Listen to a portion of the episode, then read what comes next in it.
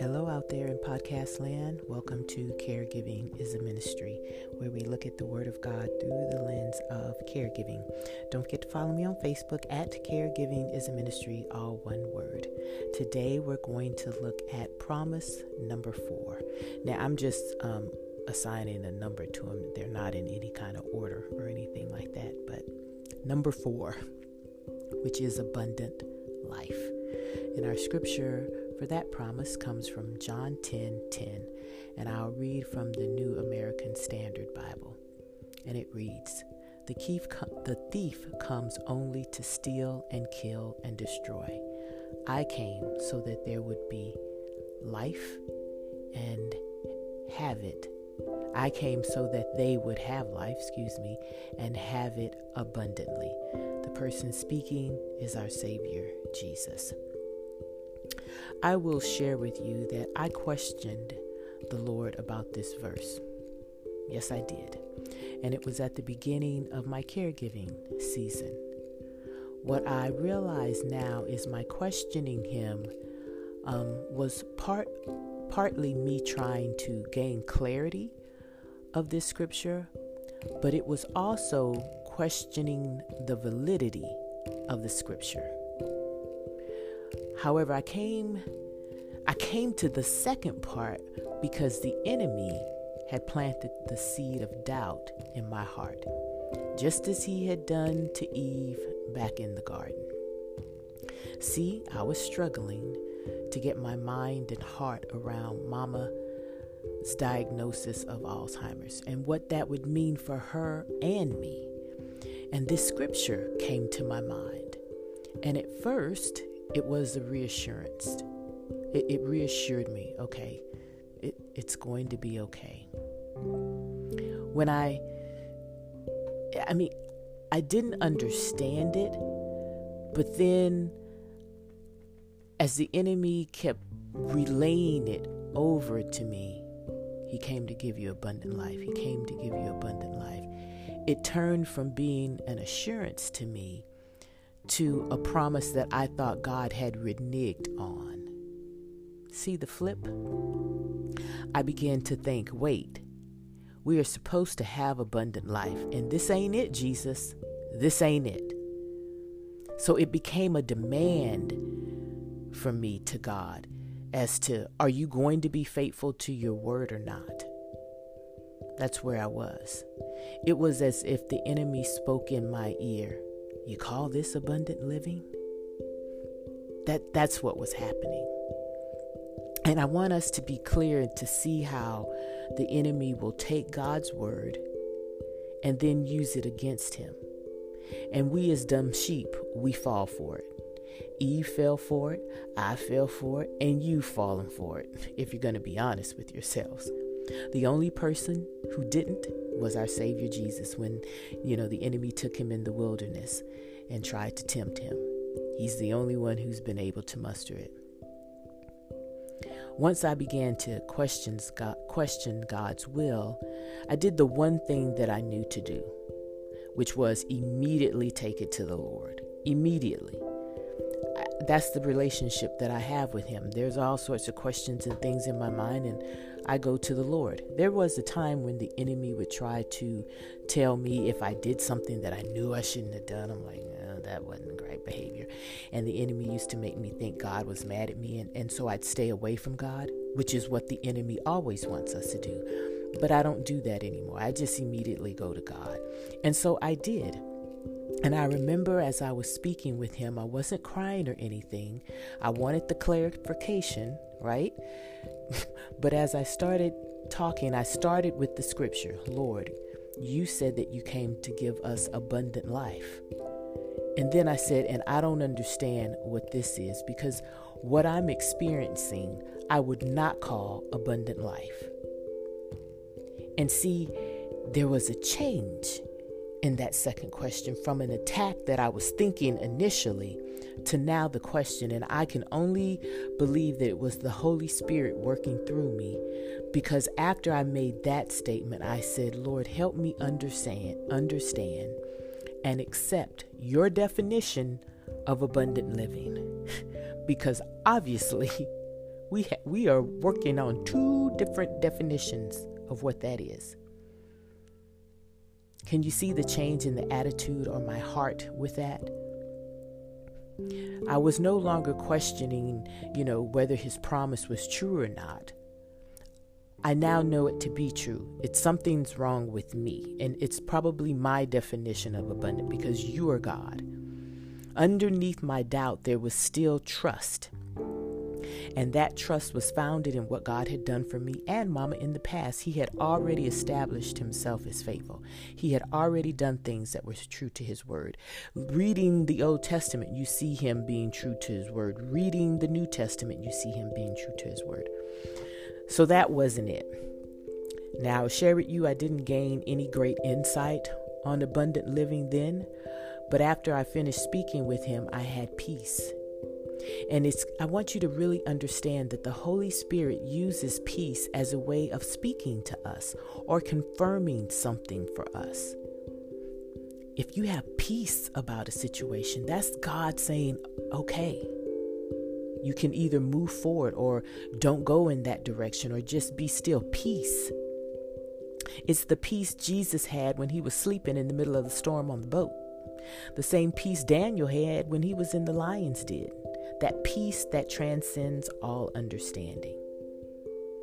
You know, now with me, with a little more wisdom, I'm able to go back through my last years in caregiving, and I see that as I was going through those years, I had joy.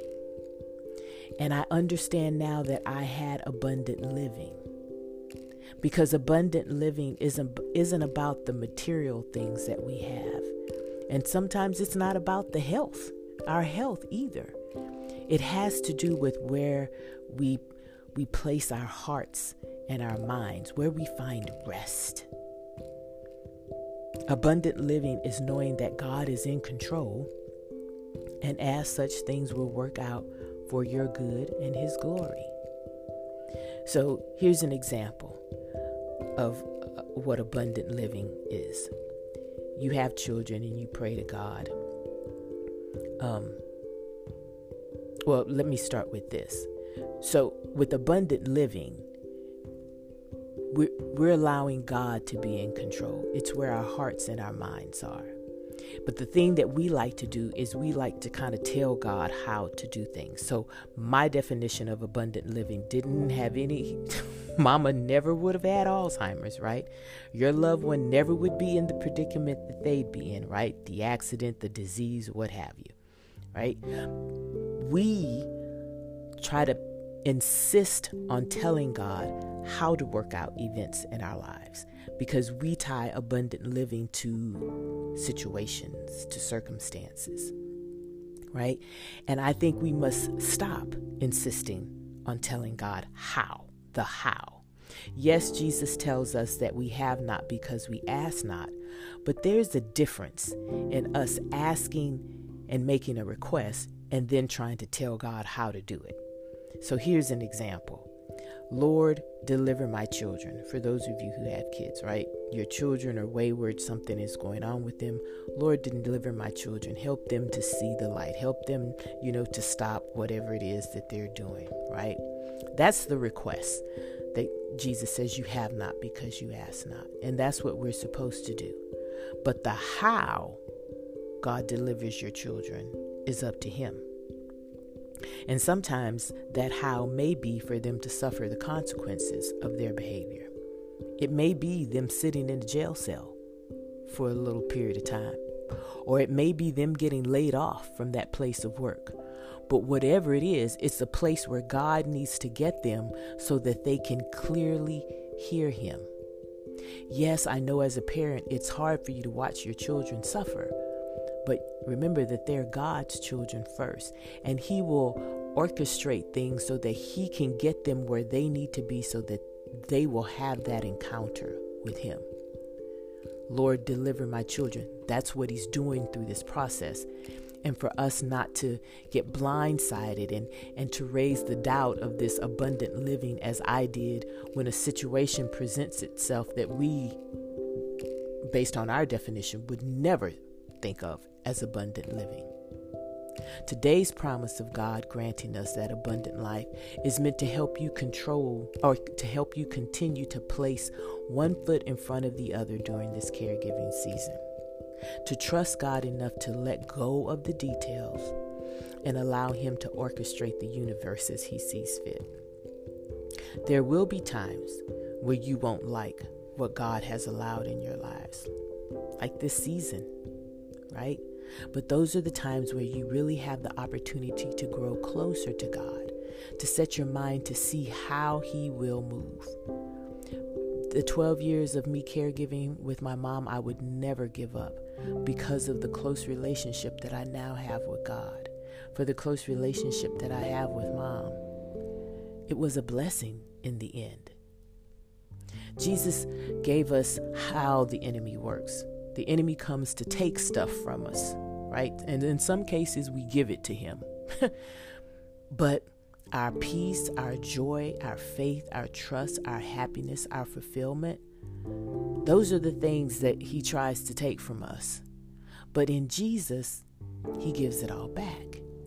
Jesus gives that back to us if we accept it.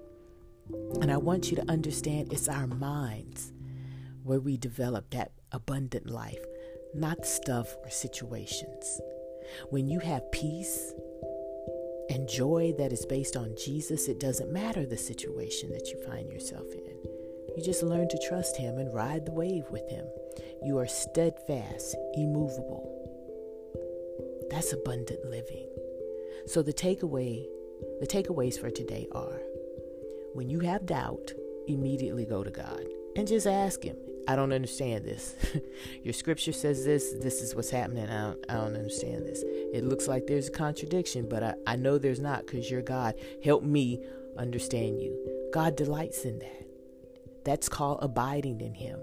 That's called placing Him first. That's called you knowing His word says this, but you can't really wrap your mind around it. So you go to Him. He delights in that. So go immediately to God. Second takeaway is God's promise of abundant life exceeds material possessions because it's about your state of mind. God gives you peace abundantly, joy abundantly, grace abundantly, compassion abundantly, wisdom abundantly. Sounds like the fruit of the Spirit to me, right? That's what having abundant life looks like. And you can have it right now, today by surrendering to your Savior to allow the Holy Spirit to begin to fill you with His fruit of love, joy, peace, patience, kindness, faithfulness, goodness, self control, right? Asking God for wisdom.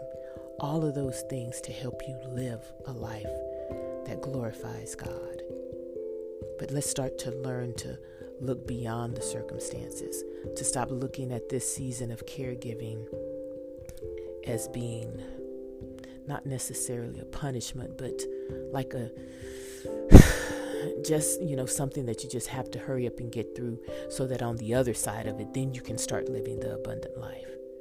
No, you can live the abundant life right now with the peace and the joy and the faith and the trust in God. And it'll be beautiful. Don't allow the enemy to steal that from you. Don't give it to him. Guard it and allow Jesus to just magnify all of that within you. Let's pray. Lord, we thank you for allowing us to be able to come to you with our doubt. When there are things in your word that we don't quite understand, that we can come to you and ask you for clarification. That even when the enemy places seeds of doubt in our hearts, as he did with me, as he did with Eve, as he's done with many of us, that we can still come to you and say, Hey, I'm not understanding this. I may be upset.